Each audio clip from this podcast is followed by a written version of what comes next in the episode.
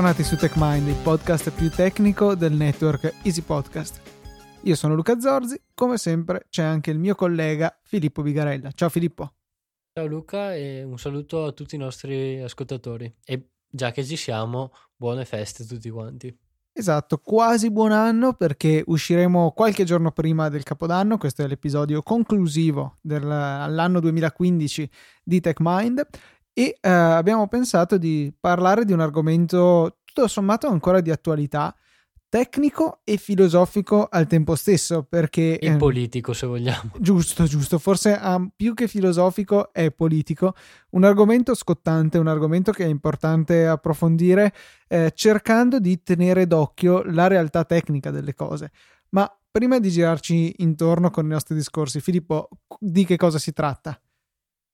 Eh, beh, eh, parleremo mh, mm, direttamente degli attacchi di Parigi, attacchi del 13 novembre, eh, quindi successi più o meno un mese e mezzo fa, eh, di cui immagino tutti voi sarete a conoscenza, e eh, ci preme eh, dire che anche se è un argomento politico, come avevo detto all'inizio, noi cercheremo di Mm, di astenerci da qualsiasi considerazione eh, riguardo le ragioni, riguardo eh, tante cose di cui hanno parlato i telegiornali, di cui hanno parlato i giornali eh, e noi lasceremo perdere tutta quella parte riguardante questo argomento, ma parleremo eh, di quello che, che interessa solitamente a noi, ovvero di determinati argomenti tecnici eh, su cui si è dibattuto molto in seguito agli attacchi eh, e su cui purtroppo eh, non c'è ancora tanta chiarezza. Eh, stiamo parlando del fatto, eh, delle considerazioni, scusate, che sono state fatte sulla crittografia in seguito agli attacchi avvenuti a Parigi. Il dubbio è lecito. Questi terroristi hanno potuto organizzare i loro attacchi forse anche aiutati dalla possibilità che hanno tramite internet di comunicare in maniera totalmente sicura senza che nessuno fosse in grado di intercettarli. E la domanda che si sono posti in molti nelle alte sfere è possiamo permetterci di lasciare che esista una tecnologia che appunto consente a chiunque, indipendentemente dalla bontà dei suoi scopi, di riuscire a comunicare in maniera del tutto privata, senza che eh, le agenzie per la sicurezza nazionale, i governi o chi per loro abbiano la possibilità di origliare e di sapere insomma di che cosa si sta parlando. Chiaro che detta in questa maniera e detta anche magari dopo un evento come gli attacchi di Parigi che comprensibilmente hanno eh, scosso moltissimo l'opinione pubblica, c'è un po' la tendenza a dire no, ma forse la nostra privacy, la nostra libertà di comunicare senza temere di essere intercettati non vale il costo di vite umane che abbiamo sostenuto negli attacchi terroristici. Forse è un po' facile e forse è anche un po' semplicistico perché ne abbiamo già discusso un po' io e Filippo in pre-puntata. Eh, non è così semplice la situazione e eh, bisogna stare molto attenti a inquadrare tutti i commenti che facciamo nella realtà attuale. Viviamo in un mondo dove la crittografia è disponibile e quindi non è detto che sia possibile toglierla. Sì, esatto, eh, perché subito dopo gli attacchi, anzi, mh, mm, penso 4-5 giorni dopo circa, eh, si è iniziato a parlare appunto del, dell'uso della crittografia, dell'uso delle comunicazioni cifrate, di come, perché non si sapeva ancora, non si sa ancora con certezza, di come queste persone hanno comunicato tra di loro, eccetera, eccetera. E, e l'opinione, come, ehm, come stavi accennando te, si è spezzata in, in due parti.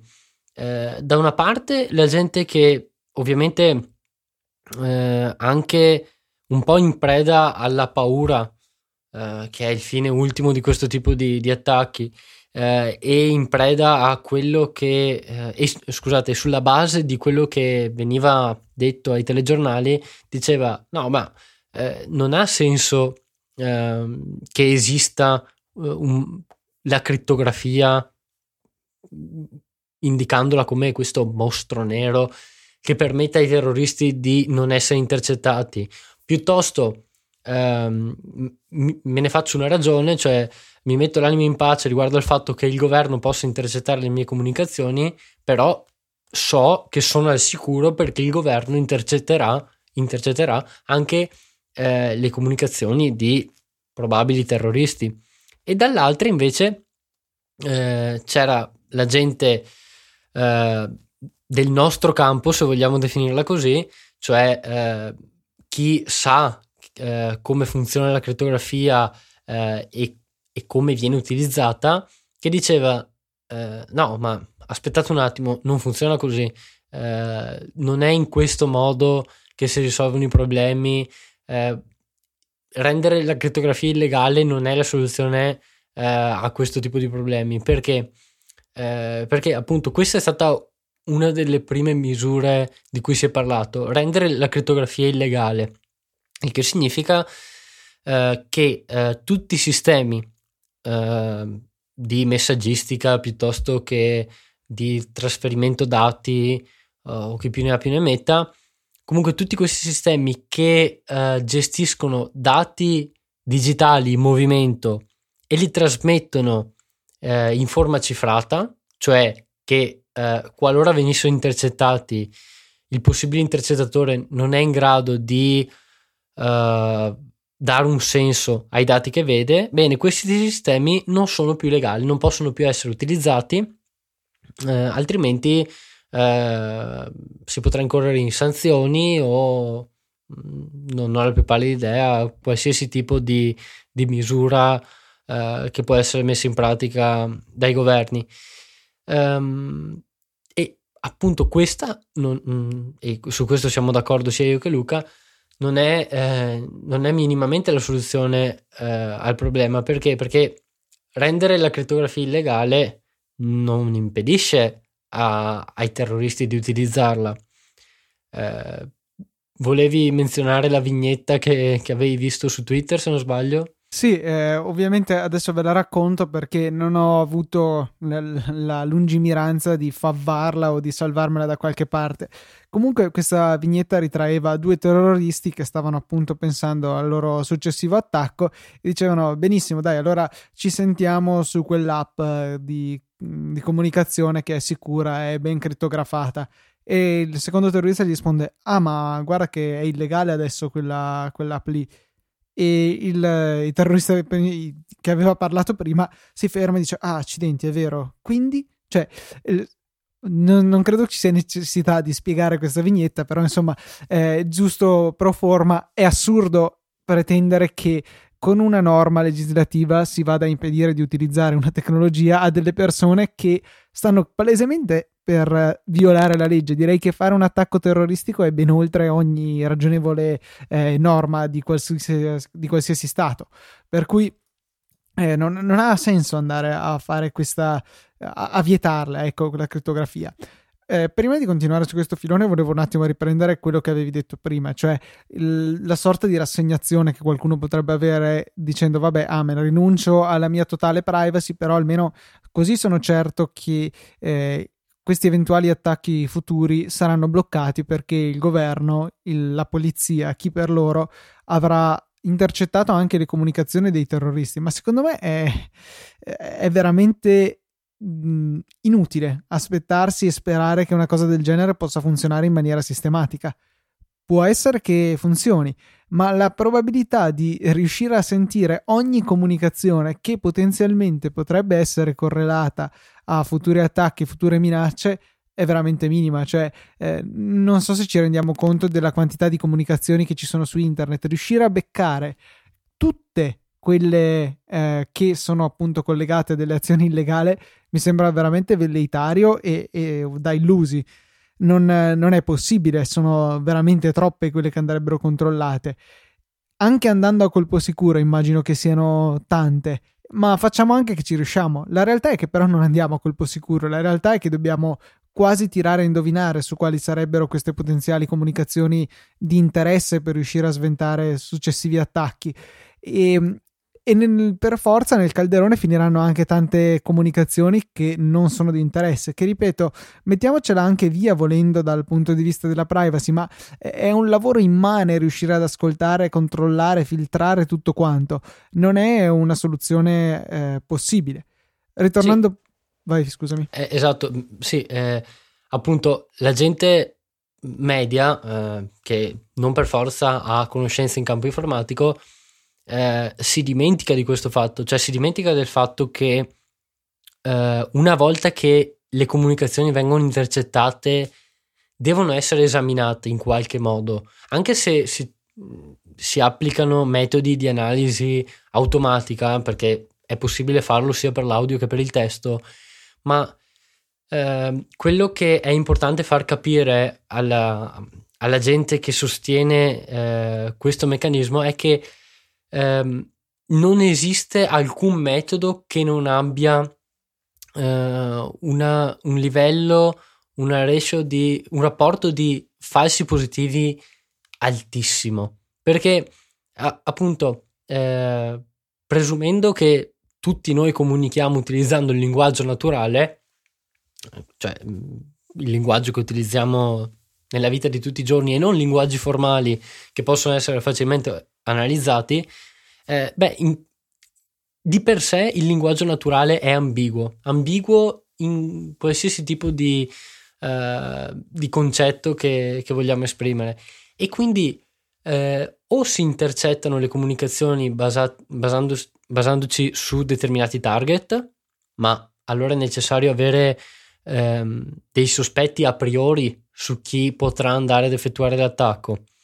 Eh, oppure intercettare ed analizzare le comunicazioni di, tutte, di tutti non è semplicemente fattibile. Eh, cioè è un, un'analisi che non può essere applicata con risultati utili eh, alle comunicazioni di tutti i giorni. Eh, è possibile eh, restringere, restringere eh, il, l'obiettivo magari cercando eh, di eh, capire quali sono le persone che utilizzano un determinato sito e quindi potrebbero effettuare questa determinata attività illegale, ma eh, è impossibile prevedere eh, i tipi di attacchi o quali infrazioni della legge verranno commesse da chi eh, analis- intercettando ed analizzando le comunicazioni di tutti. Questo è veramente un, un punto su cui eh, ci tenevamo a, a precisare come, eh, come funziona tutto quello che sta intorno, diciamo. Cioè, molto banalmente, qualsiasi sistema automatico viene messo in crisi da parole, parlare in codice dai, rompiamo le uova nel paniere, che vuol dire facciamo saltare le bombe nella piazza. Eh, sì, esatto. eh, cioè, a quel punto lì eh, non, non, è possibile un'analisi automatica a meno che non si conosca a priori questo linguaggio, ma a quel punto lì eh, andremo a intercettare tutti i siti come Giallo Zafferano o che ne so, cioè, eh, ci rendiamo conto che la cosa rapidamente non funziona più. Altra cosa che secondo me non è da dimenticare e si rifà, si riaggancia alla vignetta che ho citato prima, è il fatto che la crittografia, i mezzi di comunicazione sicura, alla fine altro non sono che matematica. Matematica che è di pubblico dominio, matematica che io e Filippo facciamo che conosciamo, ma che potremmo comunque ottenere, che potremmo imparare e che quindi possiamo utilizzare. Non importa se poi questa per legge viene fatta sparire dalla faccia della terra. Eh, comunque chi ha un software in grado di utilizzare questa matematica rimarrà in grado di utilizzarla anche nel momento in cui questa dovesse essere messa fuori legge ed è abbastanza logica come cosa. E quindi un approccio legislativo nel dire no, queste non, non devono più esistere risulta eh, alquanto boh, fuori luogo.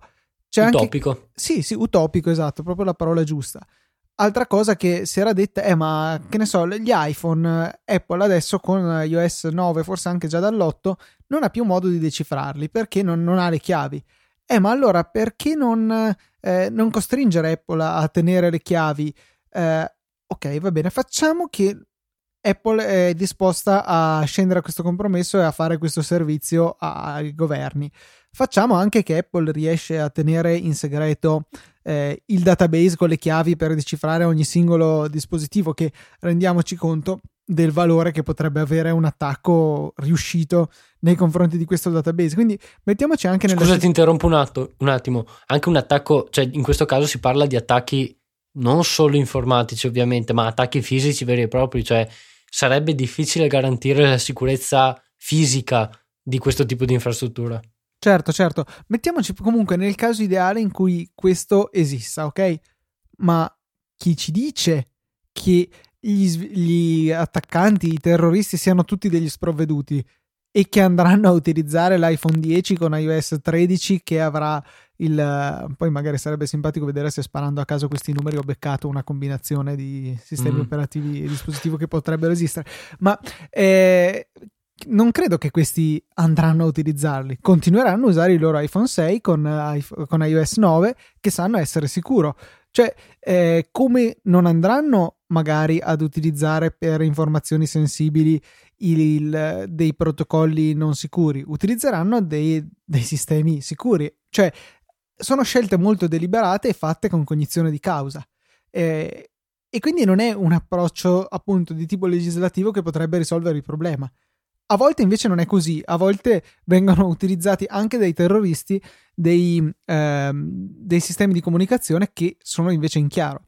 Eh, c'era riportato da The Intercept e che rimandava un articolo di Le Monde secondo il quale in realtà i terroristi si erano messi d'accordo tramite sms che, eh, o almeno in parte, si erano coordinati tramite sms, un mezzo decisamente intercettabile da parte delle forze dell'ordine, che però non ha fermato le, l'esecuzione delle stragi.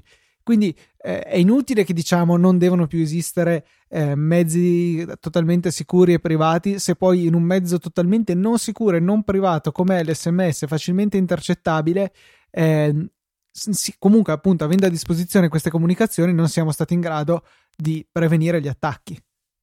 Esatto, perché come hai detto te, eh, gli sms sono un mezzo mh, mm, che oserei definire primitivo oramai eh, e che possono essere intercettati anche con sforzi limitati da parte delle autorità governative.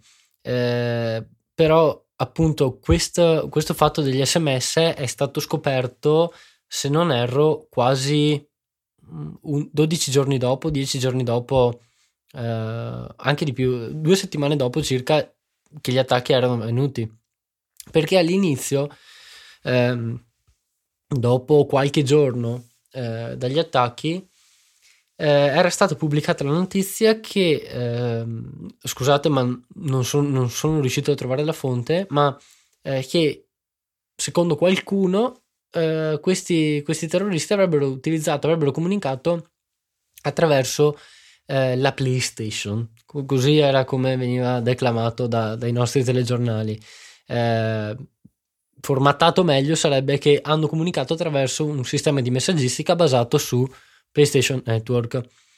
Eh, e qui eh, e, e, da qui era partito anche dopo eh, il, tutto il discorso sulla cifratura però era stata fatta anche un'altra, uh, un'altra allusione abbastanza sciocca cioè eh, che ehm, un attaccante preferirebbe, eh, un attaccante, un cattivo, ecco, preferirebbe utilizzare un mezzo eh, non, non proprio sicuro, però raramente intercettato, piuttosto che utilizzare un mezzo che anche nel caso in cui i messaggi venissero intercettati, nessuno riuscirebbe a leggerli. No, non ha alcun senso. Cioè, eh, eh, non si può dire che avrebbero utilizzato la PlayStation perché erano sicuri che nessuno li avrebbe intercettati, piuttosto che usare sistemi di cifratura che avrebbero assicurato loro eh, la, sicure- appunto la, eh, la, confidenzialità massima di tutti i messaggi eh, che si sono scambiati. Non ha alcun senso, appunto. Potrebbe eh, aiutare primi... andare ad utilizzare un sistema come la PlayStation per poi scambiarsi messaggi cifrati tramite questo, per cui ti nascondi e ti, mm, ti, assicuri che comunque se ti dovessero scoprire, in realtà poi otterrebbero del simpatico rumore che non sanno come decifrare. Sì, esatto, però eh, mh, quello che non ha senso è tentare di cercare nella sicurezza nel, nella fortuna, non, nell'improbabilità ecco, di non essere intercettati Prima invece stavi, stavi aprendo uh, uno spiraglio su un altro lato di questa questione, cioè eh, l'idea di eh, rendere i meccanismi di comunicazione sicura eh, vulnerabili, perché parlavi del fatto che Apple dovrebbe, mh, mm, Apple era un esempio, Apple dovrebbe essere in grado di decifrare gli iPhone. Eh, era stata proposta un'idea simile e eh, su di essa si sta ancora dibattendo, eh, cioè di mh, mm, progettare, mh, mm, allora, innanzitutto rendere illegali i sistemi crittografici attuali, poi progettare eh, una serie di algoritmi, di metodi, di me- mezzi di comunicazione, non lo so, eh, che sono eh, sicuri per le persone normali, però al tempo stesso possono essere decifrati eh, dai governi, cioè eh, l'idea è progettare un, un algoritmo di crittografia eh, dove io posso cifrare un messaggio e mandarlo a Luca e Luca può decifrarlo e leggerlo, però allo stesso tempo, e, e scusate, e solo Luca può decifrarlo e leggerlo, Federico ad esempio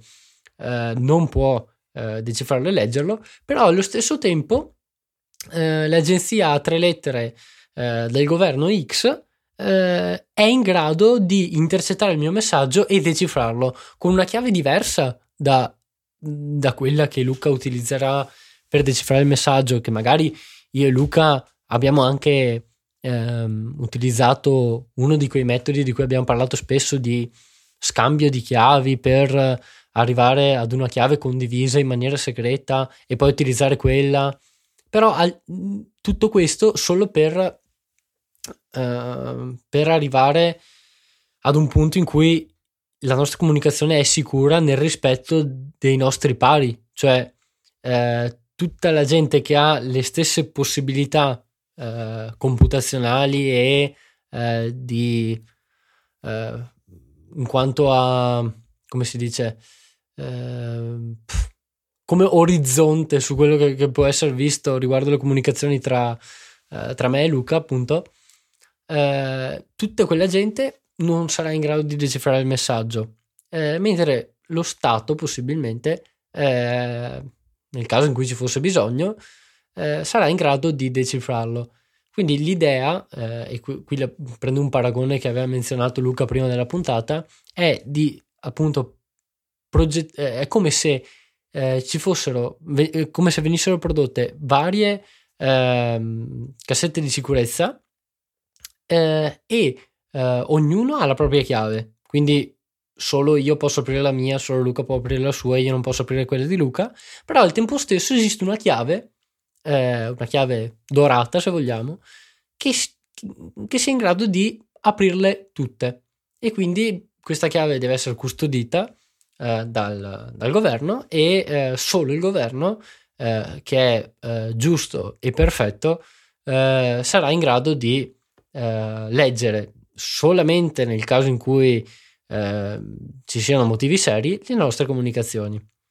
Questa cosa è particolarmente utopica perché non facciamo altro che parlare in tutte le puntate di TechMind di vulnerabilità, di bug, di errori, di problemi che sono stati rilevati in sistemi di comunicazione spesso, ma in mille altre cose che invece erano ritenute sicuro, che magari erano state progettate fin dall'inizio con l'idea di cercare di rendere il più sicuro possibile. Gli errori esistono e eh, andare a inserire una potenziale fonte di errori come la possibilità di decifratura da parte di un soggetto terzo, alla fine eh, del tutto estraneo alla comunicazione e alle normali chiavi che vengono scambiate e decise, è veramente una follia è un mettere su un piatto d'argento la possibilità che tutte le comunicazioni diventino potenzialmente insicure. Eh, ma cioè, off- una scelta di questo genere potrebbe mettere seriamente a rischio le comunicazioni che siamo tutti d'accordo devono rimanere totalmente segrete tra privati. Dico una stupidata. Apple sta lavorando con un suo partner allo sviluppo dell'iPhone 27 è stata obbligata per legge ad utilizzare un, uno di questi nuovi protocolli eh, con delle vulnerabilità incluse. in modo che il governo, qualora scopra che in realtà Apple non stava lavorando all'iPhone 27 ma a un particolare tipo di bomba, possa intercettarlo, possa leggere i contenuti di queste comunicazioni. Il problema è che anche i concorrenti di Apple potenzialmente possono sfruttare, ovviamente non alla luce del sole, ma eh, tramite qualche tipo di spionaggio industriale, possono andare a intercettare le comunicazioni e cercare di craccarle, ecco se vogliamo usare una parola che è spesso abusata. Eh, è troppo rischioso cercare di avere una... Eh, cioè di dare allo Stato, al governo una possibilità del genere, quando poi si va a mettere a rischio tutta la possibilità di comunicare in maniera privata. Anche perché, come abbiamo più volte ribadito, non è garanzia questo che poi eh, i dati, le comunicazioni che si riescono a ricavare siano effettivamente utili.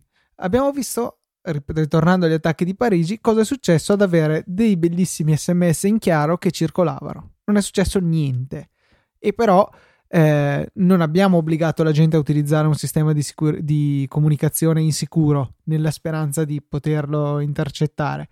Ah, ci hanno già pensato i terroristi e l'utilizzo di un mezzo non sicuro come l'SMS non è bastato. Per cui andare a tirarsi addosso apposta tutti gli ulteriori problemi, le ulteriori difficoltà che nascono dall'utilizzo di una crittografia non sicura o di qualunque altra cosa intendano propinarci per impedirci di comunicare in maniera certamente sicura come abbiamo adesso, secondo me è veramente una follia. E voglio scusarmi in realtà con voi ascoltatori se eh, questa puntata si è trasformata più in un comizio, perché alla fine io e Filippo abbiamo le idee molto chiare a riguardo e siamo perfettamente d'accordo. Sarebbe stato bello avere una voce che sostenesse il contrario, insomma, per avere un po' di contraddittorio in questa puntata. Però è una cosa a cui teniamo molto, è una cosa da cui se vogliamo dipende il nostro futuro, perché finora ci è stato concesso, salvo qualche eccezione, di comunicare un po' come volevamo. Eh, impedirci di comunicare in maniera sicura è una follia. Tra l'altro questa cosa del, dell'avere una crittografia selettiva, nel senso sicura contro gli altri, ma eh, accessibile al governo, non ci ha portato molto lontano, perché ci avevano già pensato in passato. Eh, le famose export suite, quelle versioni esatto. di SSL che erano state deliberatamente indebolite negli anni 90, ce le siamo portate fino ad oggi a creare problemi. Ne abbiamo parlato in diverse puntate. E c'era stato addirittura un altro uh, sistema che fortunatamente non ha mai visto la luce del sole perché un professore aveva dimostrato la sua insicurezza che doveva appunto permettere questo, cioè in teoria i privati potevano comunicare tra loro in maniera del tutto sicura, mentre il governo aveva la possibilità di accedere alle chiavi e spiare le comunicazioni. Ora non ricordo il nome di questa iniziativa, ma è finita con un gigantesco buco nell'acqua e nulla ci toglie dal fatto che sarebbe la stessa identica cosa se ci riprovassimo oggi. Esatto, e due, due piccole aggiunte a quello che hai detto te eh, primo, sì, eh, stavo proprio pensando anch'io alle export suite. Eh, sono stati scoperti due attacchi negli ultimi due anni e mezzo, un anno e mezzo circa, eh, di cui abbiamo parlato, che praticamente funzionavano nella stessa maniera, cioè forzavano eh, un client, anzi un server, scusate, a fare un downgrade della sicurezza della comunicazione e utilizzare un metodo di crittografia meno sicuro eh, che poi poteva essere eh, su cui poi poteva essere fatto un brute forcing offline ecco se vogliamo. Eh, secondo, eh, seconda aggiunta un piccolo esempio riguarda il fatto di rendere la crittografia vulnerabile o selettiva come l'hai definita te che mi piace molto questa definizione. Ehm, mettiamo facciamo finta che eh, venga progettato questo nuovo sistema di sistema crittografico selettivo eh, e al contempo ovviamente venga reso illegale, eh, venga reso, vengano resi illegali tutti i sistemi di eh, crittografia a chiavi eh, asimmetriche, quindi a chiave pubblica e privata. Ok, eh, ora come ben sapete la comunicazione tra me e la mia banca è sicura perché siamo in grado di eh, effettuare una comunicazione attraverso, basata sulla crittografia chiave pubblica e privata, eh, raggiungere un accordo su una chiave e poi utilizzare quella mh, mm, attraverso un metodo di crittografia simmetrica. Bene, eh, adesso non possiamo più farlo, possiamo solo utilizzare questo metodo eh, selettivo e quindi io posso comunicare con la mia banca, Luca non può intercettare le, le mie comunicazioni, ma il governo può farlo. Eh, nel caso in cui qualcuno sia, sia in possesso della stessa chiave, tra virgolette, o metodo di decifratura segreto che solo il governo possiede, non esiste più la sicurezza tra me e la mia banca e questo si applica a qualsiasi sito, a qualsiasi t- tipo di eh, in realtà a qualsiasi tipo di comunicazione che al momento è basata su eh, cifratura e in particolare cifratura chiave pubblica e privata. Ho ritrovato l'argomento che citavo prima, cioè questo eh, tipo di cifratura mh, approvata dal governo degli Stati Uniti. Si trattava in realtà di un chip hardware, il cosiddetto Clipper chip, che ehm, doveva funzionare così. Lui forniva al dispositivo, in particolar modo si parlava di telefoni, una cifratura eh, simmetrica con una chiave da 80 bit, che oggi ci mettiamo a ridere a pensarci a una lunghezza di chiave del genere. E doveva... Tanto per precisazione, ora lo standard per le chiavi pubbliche, ad esempio, è eh, 4096 bit, per le chiavi simmetriche invece dai 128 in su. Specialmente 2,56. Ecco. Sì, per ora 128 è ritenuto comunque sicuro, ma ci stiamo già sì. muovendo a 256 giusto perché è buona norma. E vorrei sottolineare ancora una volta che passare da 128 a 256 non significa raddoppiare la sicurezza, significa raddoppiarla 128 volte perché si va con le potenze di 2 per cui è una bella differenza. Come pure c'è una bella differenza da 80 a 128 ecco da 128 a 256 è ancora molte molte volte di più. Ad ogni modo questo chip doveva fornire al dispositivo in questione una cifratura sicura eh, che eh, terzi non potevano ehm, non potevano mh, rompere e però al contempo accettava anche una seconda chiave chiave che era fornita al governo degli Stati Uniti.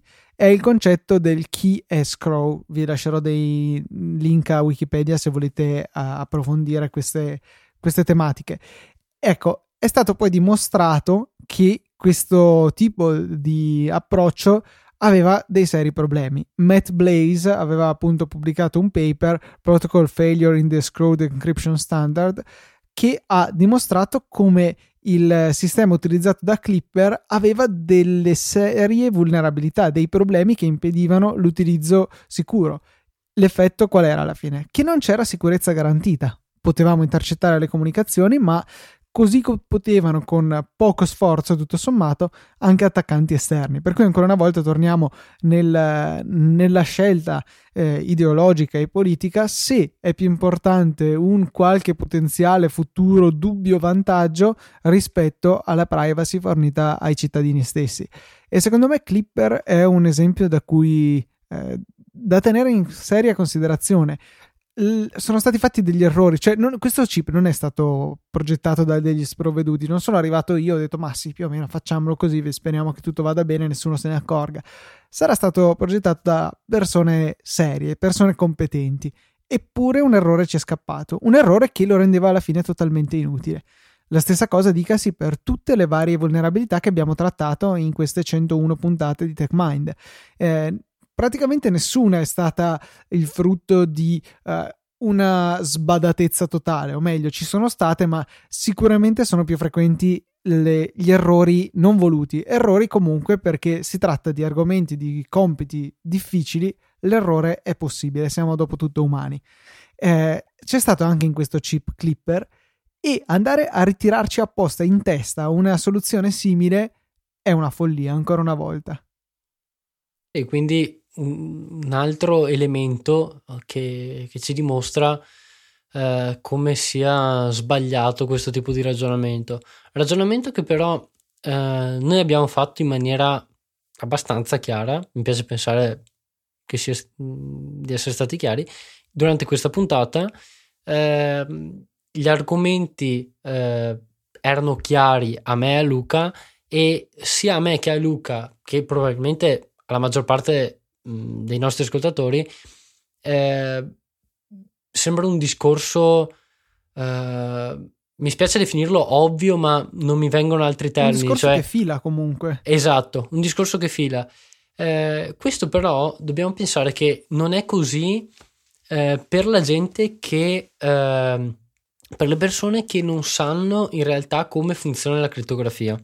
Perché eh, io non penso in alcun modo che i nostri legislatori o chi effettua dei dibattiti su questi argomenti eh, abbia come scopo ultimo quello di essere un despota eh, in stile 1984 in grado di controllare tutti e intercettare tutti. No, mm, secondo me sì, ovvio ci sarà qualche, qualche pazzo eh, che la pensa così, ma non è il pensiero comune di sicuro.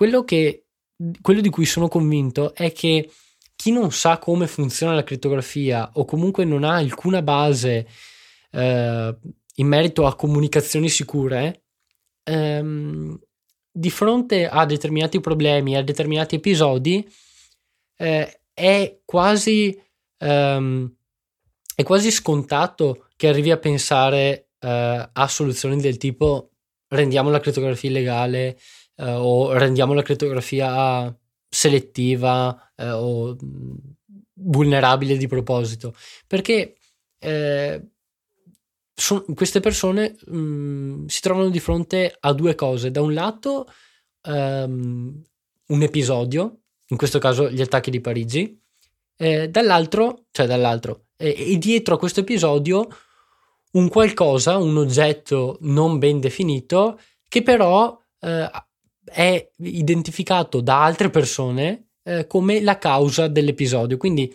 eh, alla persona normale viene presentato l'attacco di Parigi e viene detto: Caspita, se la polizia avesse potuto intercettare i messaggi, eh, avremmo evitato le 130 vittime.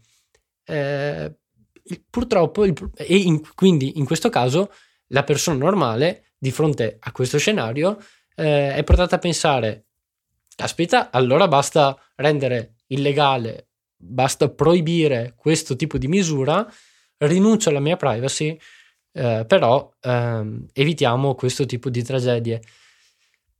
Il problema sta proprio nel fatto di eh, spiegare a tutte queste persone che non è così, cioè quello che abbiamo fatto noi durante questa puntata. Bisogna spiegare eh, alla gente eh, cosa significa comunicare in maniera sicura, eh, quali sono i presupposti eh, della comunicazione sicura e non dico che tutti devono avere eh, le conoscenze informatiche eh, o matematiche per comprendere appieno i diversi tipi di cifratura, però eh, sarebbe cosa buona e giusta se ehm, la persona media o meglio ancora l'opinionista medio, il giornalista medio fossero in grado di eh, informarsi e eh, farsi una conoscenza eh, riguardo appunto alla, alla mh, mm, crittografia e mh, mm, non, non, non, intendo appunto i metodi matematici alla base della crittografia, l'abbiamo ripetuto mille volte, quelli probabilmente non li sappiamo né io né Luca quando si parla di, di cose troppo complesse, ma sapere i concetti basilari veramente eh, non penso sia un grande sforzo. Eh, di sicuro non chiederò mai a, a, a mia nonna poveretta di pensare eh, e di, di, comprendere tutto questo discorso, però eh, almeno chi diffonde le informazioni eh, dovrebbe preoccuparsi di spiegare anche cosa c'è dietro a tutto quello che viene detto. Secondo me il problema di fondo e ne siamo tutti colpevoli in ogni campo nel quale non abbiamo esperienza.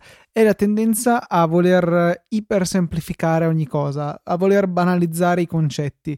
Eh, ma se togliamo questa, cioè se diamo al governo la possibilità di leggere le nostre comunicazioni, allora non, non ci sarà più il problema perché avre, avremo accesso alle comunicazioni dei terroristi.